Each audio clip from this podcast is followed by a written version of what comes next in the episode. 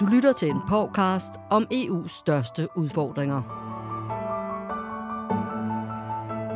Emnet i dag det er fødevaresikkerhed, og min gæst er chefanalytiker i Tænketanken Europa. Velkommen til dig, Ditte Brasso Sørensen. Du kan måske lige sige lidt kort om dig selv. Jeg sidder med et stort fødevareprojekt, vi kører, som handler om europæisk fødevarepolitik og er fundet af Novo Nordisk Fonden. Og derudover laver jeg en masse andre ting i Tænketanken også. Vi befinder os jo i en øh, ret alvorlig øh, fødevarekrise lige nu. Øh, måske den alvorligste i, i, øh, i mange, mange år. Hvordan opstod den? Jamen, altså når man taler om, hvordan, øh, hvorfor vi står i den krise, vi står i i dag, som er en meget alvorlig krise, så peger man på typisk på, at der er sådan fire faktorer, der har ført os derhen. Og på engelsk taler man om de fire C'er, altså konflikt, klima, øh, omkostninger og corona. Øh, konflikt er en enorm væsentlig faktor i det her. Altså der er et meget højere konfliktniveau øh, i de områder, hvor der mangler fødevarer. Det er svært at få fødevarer ud de rigtige steder. Der er uro. Det er øh, logistisk svært at komme igennem. Det er politisk svært at få taget beslutninger. Så det, det er en meget stor faktor. Så er der selvfølgelig klima klimaforandringer, ekstreme vejrforhold, længerevarende tørker, øh, høst, der slår fejl, den slags ting, som, øh, som vi jo ser i, i sådan et, et, en stigende frekvens, går selvfølgelig også ud over fødevaresikkerheden. Så er der øh, corona, og det skal man, eller covid-19, og der skal man, man skal nok ikke underkende, hvor væsentligt det har været. Vi taler meget om, at der er stigende fødevarepriser i dag, men vi begyndte faktisk at se stigningerne både i energi og fødevarepriser, også før krigen øh, i Ukraine. Og man kan sige, at det som øh, øh, corona har gjort, det har gjort alle mulige ting. Det har jo været en, været en unik situation, som man ikke har håndteret før. Men selve sygdommen og de restriktioner, man har indført for at håndtere smittespredning, det har gjort, at rigtig mange mennesker er blevet presset ud i fattigdom. De har mistet deres erhverv, deres arbejde, deres arbejdspladser er blevet lukket ned. Øh, de har ikke haft mulighed for at afsætte deres varer. Øhm, og det har altså gjort, at man er næsten, øh, blevet få, næsten fået slettet øh, 10 år, når man kigger på fattigdomsreduktion, 10 års fremskridt. Øhm, så det er en rigtig, rigtig slem situation øh, i rigtig mange udviklingslande. Og så er der, kan man sige, omkostninger, prisskandalen, øhm, skandalen. Men altså, den udfordring, det nu er, at man faktisk ikke har adgang til fødevarer, fordi de er for dyre. Øhm, det er, øh, det er selvfølgelig en udvikling, der er, er, der har fået, der er accelereret øh, i kraft af, at øh, Rusland invaderede Ukraine. Øh, og det har det, fordi at øh, Ukraine er en stor, øh, øh, og det er Rusland for den sags skyld også en stor fødevareeksportør. Øh, det er også accelereret, fordi især Rusland er en meget stor energieksportør, Øh, og der har man øh, valgt ikke at ville benytte den energi øh, og sanktionere den energi i Europa, og det har, gjort nogle meget, det har givet nogle meget stigende energipriser. Og der skal man huske, at fødevareproduktion er ekstremt energikrævende. Så når øh, energiprisen stiger, så stiger fødevareprisen, fordi man skal bruge rigtig meget energi for at få øh, produceret fødevarene. Øhm, og bare for at give nogle tal på det, altså hvis man kigger på øh, FAO, altså FN-organisationens øh, prisindeks for fødevarer, så er øh, prisen på vegetabilsk madolie steget med over 40 procent. Øh, prisen på korn er steget med over 30 procent, og prisen på sukker er steget med over 20 procent. Og det man jo skal huske, det er, når der er inflation på sådan noget som energi og fødevare, så rammer det utroligt skævt, fordi det, det er, kan man sige, øh, produktgrupper, som ingen kan klare sig uden. Så det vil sige, at man kan ikke rigtig bare lade være med at købe energi, man kan ikke lade være med at købe fødevare, og det vil sige, at det rammer dem, som har øh, meget få midler, meget hårdt. Og det er også det, vi ser i udviklingslande lige nu, hvor rigtig mange faktisk ikke har råd til at brødføde deres familie længere. Altså, hvor slemt er det derude? Det er den mest omsaggribende og mest alvorlige fødevarekrise, man har dokumenteret i nyere tid. Øhm, det står rigtig slemt til i, kan man sige, det bælte, som man kalder Sahel-regionen i Afrika, som sådan er et bælte, der strækker sig øhm, under Nordafrika øh, på tværs Øhm, det står rigtig slemt til, hvis man kigger til lande som Afghanistan og, øh, og Pakistan. Øhm, særligt i Afrika, der har man en meget alvorlig tørkesituation, der har varet meget længe. Og det har selvfølgelig gjort, at øh, det har været meget svært at producere fødevarer. Øhm, hvis man bare igen slår ned på nogle tal, altså World Food Program, som er FN's øh, fødevareorganisation, de anslår, at i, øh, bare for at give et tal, at øh, i Sudan, der er der cirka 650 børn, der lider af akut fejlernæring, og der anslår man, at cirka halvdelen af dem vil dø, hvis der ikke kommer hjælp inden for meget, meget kort tid. Det er altså et meget, meget stort antal øh, mennesker, og det hører jo kun børn, men, men et meget stort antal mennesker, der står til rent faktisk at kunne dø af det her. Hvis man kigger på Sahel-regionen som helhed, så forventer man, at op mod 7,5 millioner børn under 5 år kommer til at lide af fejlernæring. Og det man jo ved, det er, at hvis du bliver fejlernæret som barn, så trækker det negative konsekvenser med sig. Så i værste tilfælde, så dør man jo af det. Øh, men, men selv hvis man ikke gør det, så kan det trække negative konsekvenser for din indlæring, for, dit, for din muligheder i livet, øh, helt frem til voksenlivet. Øhm, så, så, så det er en meget akut situation, øhm, vi står i nu, og det er en meget omsaggribende situation. Øhm, hvis man kigger på til, til lande som øh, Afghanistan og Pakistan, og særligt Pakistan nu, så står vi i en situation, hvor at øh, der er på grund af de oversvømmelser, der har været øh, her i november, øh, er der landbrugsjord i Pakistan svarende til hele Tjekkiets øh, territorie, der står under vand. Det vil sige, at de mister altså meget, meget, meget store andele af deres afgrøder, og derfor også muligheder for og brødføde deres befolkning, ligesom de mister muligheden frem i tiden for det her. De her, for det første skal de jo tømmes for vand, de her områder, men man skal så også have genetableret, man skal have øh, indkøbt nye maskiner, man skal bygge nye huse og sådan noget, så det er en ekstremt om, omsagribende krise. På en eller anden måde er det jo lidt bizart, når man samtidig øh, ved, at verden producerer langt flere kalorier, end vi har brug for, altså som et hele. Og hvis vi ligesom skal se på, hvad det er, der går galt, så er der nogle indre faktorer, siger du, indbygget i systemet, fødevaresystemet, vi har bygget op, og så er der nogle ydre, altså systemet. Hvad, hvad, er, det, hvad er det, der sker i systemet, som, som skaber denne her øh, mangelsituation? Jamen, det er et godt spørgsmål, og det er et komplekst spørgsmål. Jeg synes, det er vigtigt ligesom, at først at understrege det, du sagde først. Det er, at vi producerer faktisk på, altså på global plan i verden rigtig mange fødevarer. Og vi bliver ved med at producere flere og flere fødevarer. Så det vil sige, øhm, vi har sådan set en høj produktivitet i landbruget. Vi bliver bedre og bedre til at producere.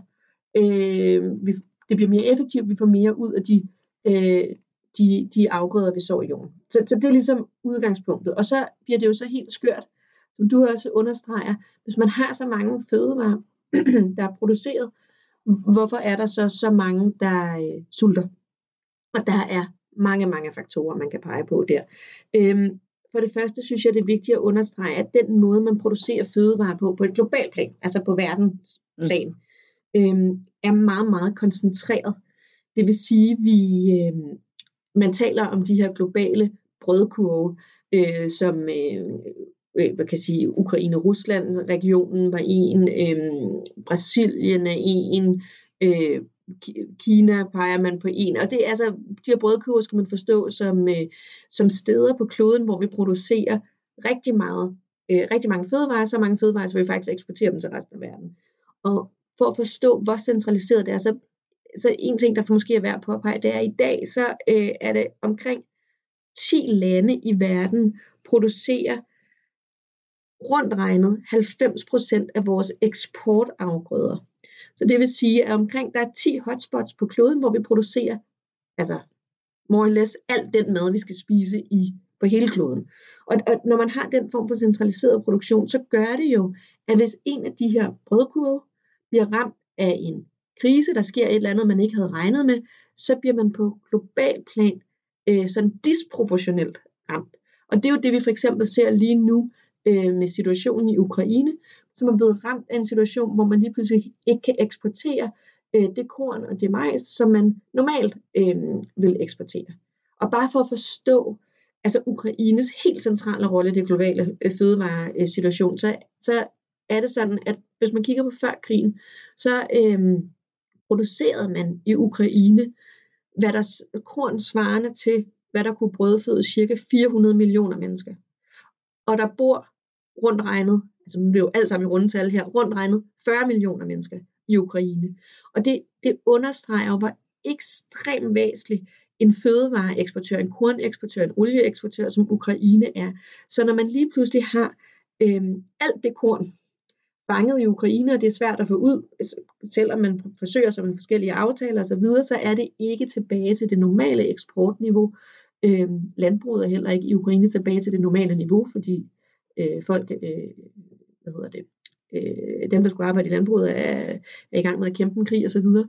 så, så rammer det altså alle de lande, som normalt er fuldstændig afhængige af denne her import, og det er for eksempel lande i øh, Nord Østafrika, det er Afrikas horn, det er, øh, det er oppe i Nordafrika, altså Ægypten øh, og deroppe omkring.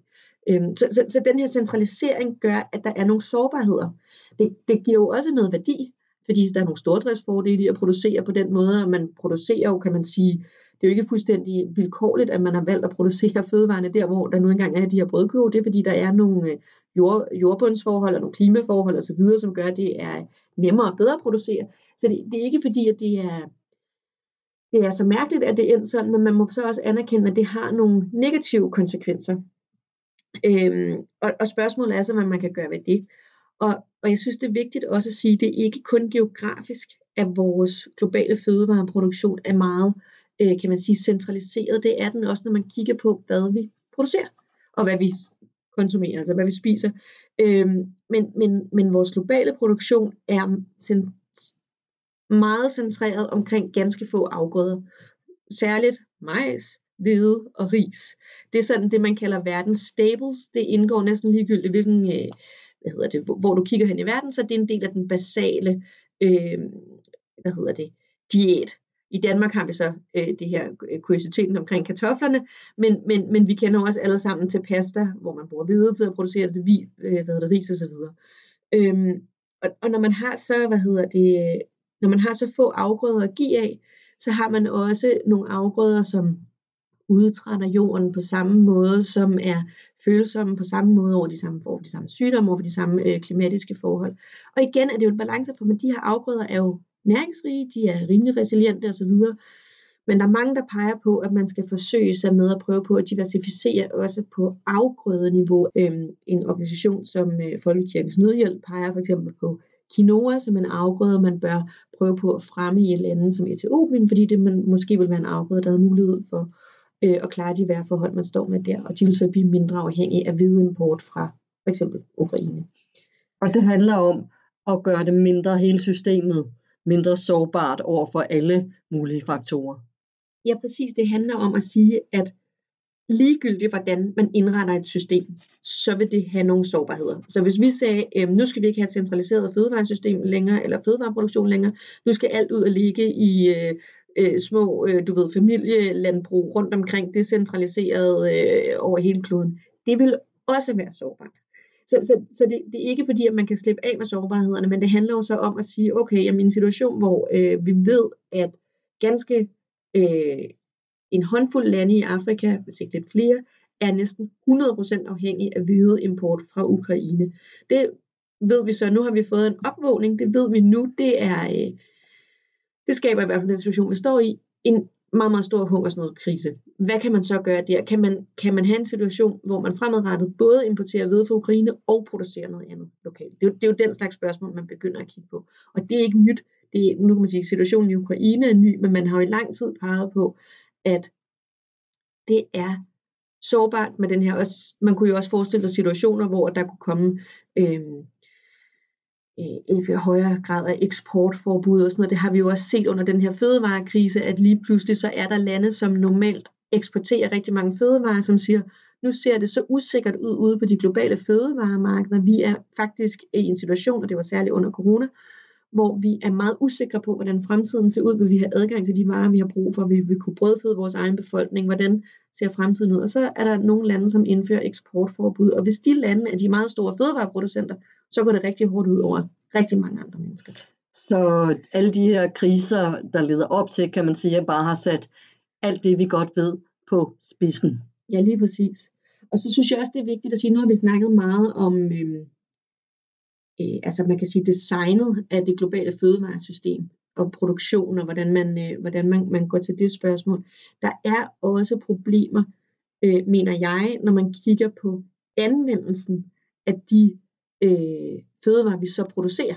Øhm, og det er jo, øh, igen, det er jo, en, det, er jo en, det er jo en stor kasse med en masse problemer i, som, som, som, som har forskellige løsninger. Men, men noget af det, som jeg tror øh, mange tænker over, det er jo det her spørgsmål om madspild, fødevarespild. Øhm, og det er sådan, at en meget, meget stor del af de fødevarer, vi producerer, går til spilde. Og når man kigger globalt set, det, det kan man sige, det er et globalt problem. Det er ikke lige stort alle steder. Det er et problem, der er størst i Vesten. Øhm, så udover at have nogle geografiske øh, forskelle, så har det også nogle strukturelle forskelle. Så hvis du kigger til udviklingslande, så er deres mindre, relativt set mindre spild, det foregår i, i produktionen og i oplæringen af fødevarer, hvor hvis man kigger til Vesten, særligt til USA, hvor man har et relativt set meget højere madspild, så foregår det i en anden del af fødekæden, det foregår ude hos forbrugeren. Så det er os, der, altså i Vesten er det os forbrugere, der spilder maden. Vores produktion i Vesten er sådan set så moderniseret, at vi spilder relativt lidt i selve produktionen. Så det vil sige, at det er også et problem, hvor man skal sætte ind med forskellige virkemidler.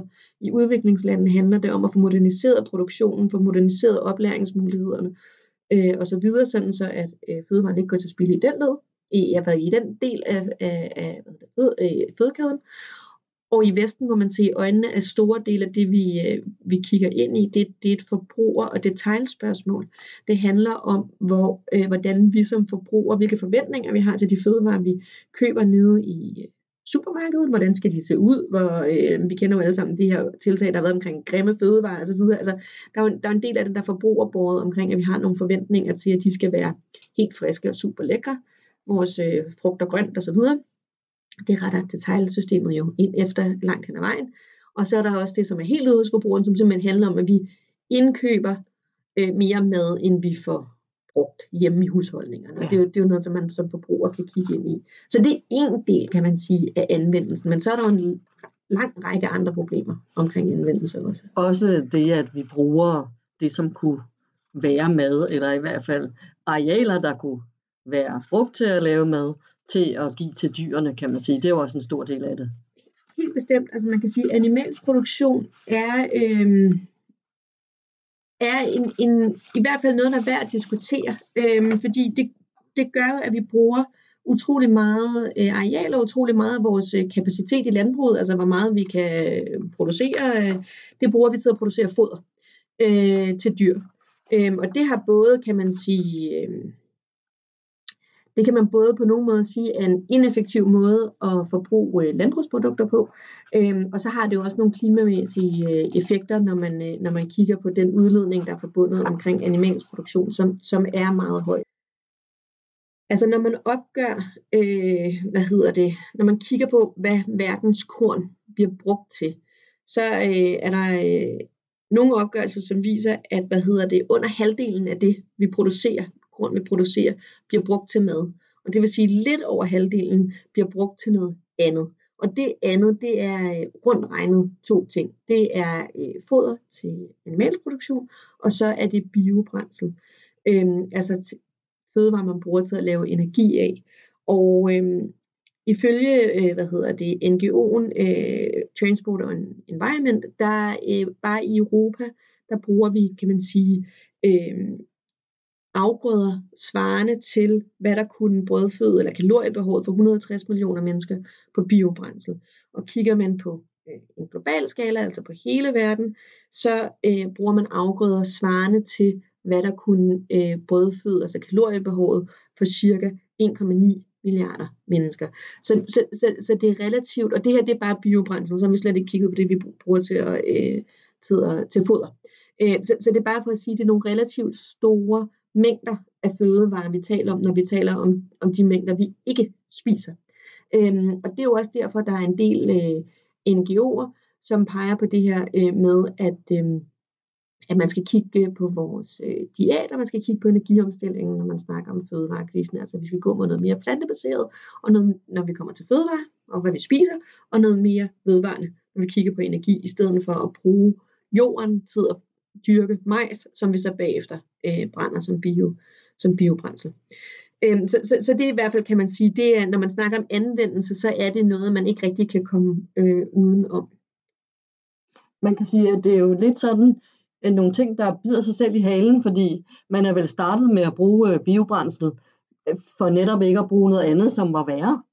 Jamen det kan man sagtens sige, og, der er jo, og, det, og hele diskussionen om biobrændsel er jo øh, også en politisk betændt øh, diskussion, og, og øh, altså hvorvidt man skal forstå biobrændsel som et grønt brændsel, øh, eller hvordan man skal håndtere øh, den diskussion, og hvordan man skal medtænke de øh, kan man sige, miljømæssige og fødevaremæssige problematikker, der er omkring at bruge biobrændsel, når man tænker over det øh, relativt til andre brændselsformer. Øhm, og det, altså, man har jo haft lignende diskussioner øh, omkring øh, gas. Altså, er det grønt? Jamen, det er grønnere end kul, men det er sortere end øh, en, en vindmølle, ikke? Og hvor grønt er det så i virkeligheden? Og de samme diskussioner har, har man jo haft om atomkraft. Men lige når det gælder biobrændsel, så er det bare så tæt linket til det spørgsmål om adgangen til fødevarer.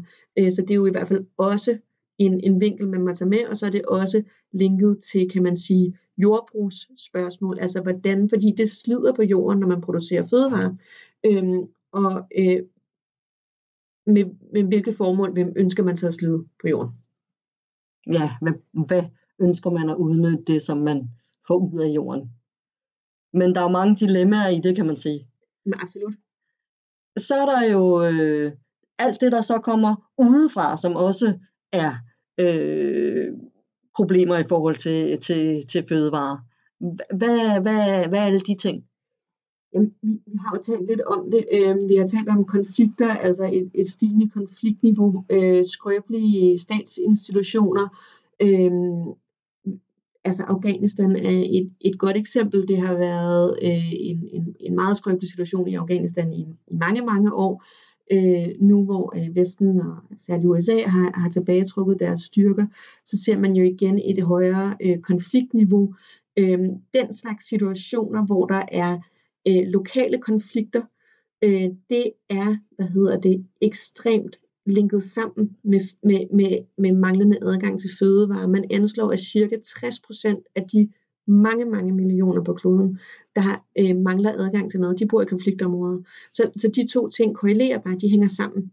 Så, altså så, både fordi, at man ikke kan lave, man kan ikke selv øh, dyrke noget, og man kan heller ikke få det ud. Ja, begge ting, så man kan sige, øh, din, din egen mulighed for, så præcis som du siger, din egen øh, mulighed for at få opdyrke det øh, bliver dårligere, og så hele distributionsnetværket i de øh, områder, hvor der er konflikt, er dårligere. Og det, og det, det, det er jo meget intuitivt, at hvis der er krig i et område, så det her med at få kørt øh, korntransporter og øh, mælk og kød, der skal være frisk, og ikke må, ikke, du ved, ikke, det må ikke tage mere end x antal øh, dage, før det kommer frem osv. Det bliver meget, meget, meget sværere. Man har dårligere adgang til energi. Du, du, du har, man har i mange af de her områder jo fallout på, på kan man sige, energi, øh, infrastrukturen. Øh, det er svært at holde fødevarer kolde øh, øh, og det er jo ikke alle fødevarer, der skal det, men det skal nogen, øh, og så videre, så videre. Så, så, så, så konflikt gør det utrolig svært at have med, med fødevareproduktion og distribution at gøre. Og noget andet, det er jo selvfølgelig også, som vi allerede har talt om, det er øh, klima. Og jeg synes, det, det er, øhm, det er værd at nævne, og det, det har vi også talt om tidligere allerede, at det her med, at vi producerer faktisk flere fødevarer, end vi har gjort tidligere. Og det gør vi på tværs af regioner. Øhm, så det vil sige, at vi har endnu ikke set øh, klimaforandringer have en, kan man sige, en effekt på det generelle globale fødevareproduktionsniveau. Så selvom vi ser flere, øh, vi ser højere og højere temperaturer, øh, og vi kigger ind i en kurve, der går opad der, så kan man sige, kurven for fødevareproduktion går stadigvæk opad. Men der er jo mange, der frygter, at på et eller andet tidspunkt, så bliver de her, som vi har talt om, brødkurve, øh, ramt af, øh, hvad kan man sige, klimatiske vejrforhold på en måde, som gør, at de har svært ved at producere. Øh, det har vi ikke set endnu, men det er jo en frygt. Men det vi har set nu, det er det, som vi også talte om i Pakistan, altså de her ekstreme vejrforholdssituationer, som gør, at et eller andet sted, en region eller et land, øh, lige pludselig bliver ramt af en akut klimakrise, som gør, at de ikke kan brødføde sig selv. Så, så selvom vi har, kan man sige, stadigvæk en stigende fødevareproduktion globalt set. Fordi vi bliver dygtigere og dygtigere til at producere. Lige præcis. Så har vi så stadigvæk, har klima jo så stadig regionale og lokale øh, meget, meget, meget omsaggribende øh, effekter. Altså for eksempel lige nu, som vi ser med en tørke på Afrikas horn, så det kan godt være, at vi globalt set producerer flere fødevarer, end vi nogensinde har gjort, men de producerer ikke noget. Hvis vi øh, lige et øjeblik skal prøve at øh, gå lidt tilbage til os selv og se på vores egen navle, altså EU-navlen. Vi kunne jo måske godt brødføde os selv, i hvert fald når man kigger på papiret. Vi øh, eksporterer jo ekstremt mange fødevarer. Flere end vi importerer. I hvert fald i tal, altså penge. Ja, det er rigtigt. Så EU, hvis man kigger på blokken EU, så er vi, øh, kan man sige, netto eksportør af fødevarer. Så vi eksporterer mere, end vi importerer.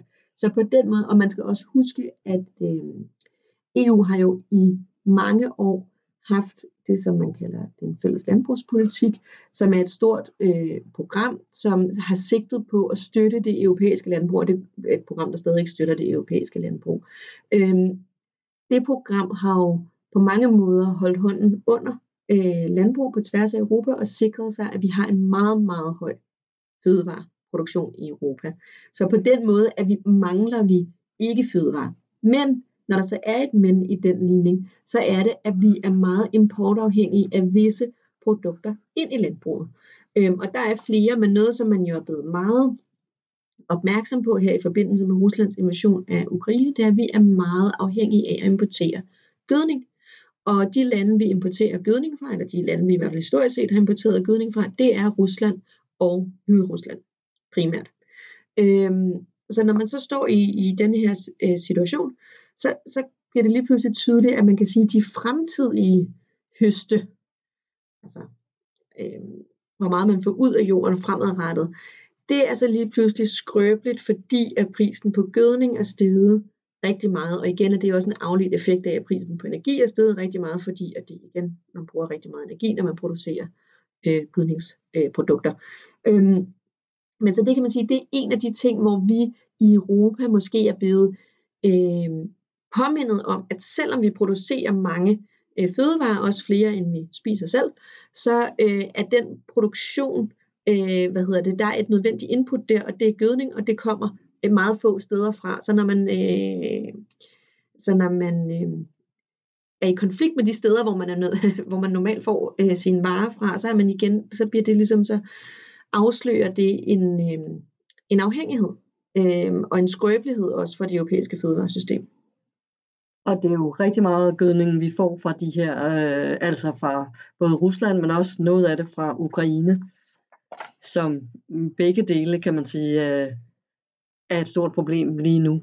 Og det kan man vel godt sige, at det bliver det ved med at være, hvis vi bliver ved med at være så afhængige. Det må vi vel også gøre noget ved.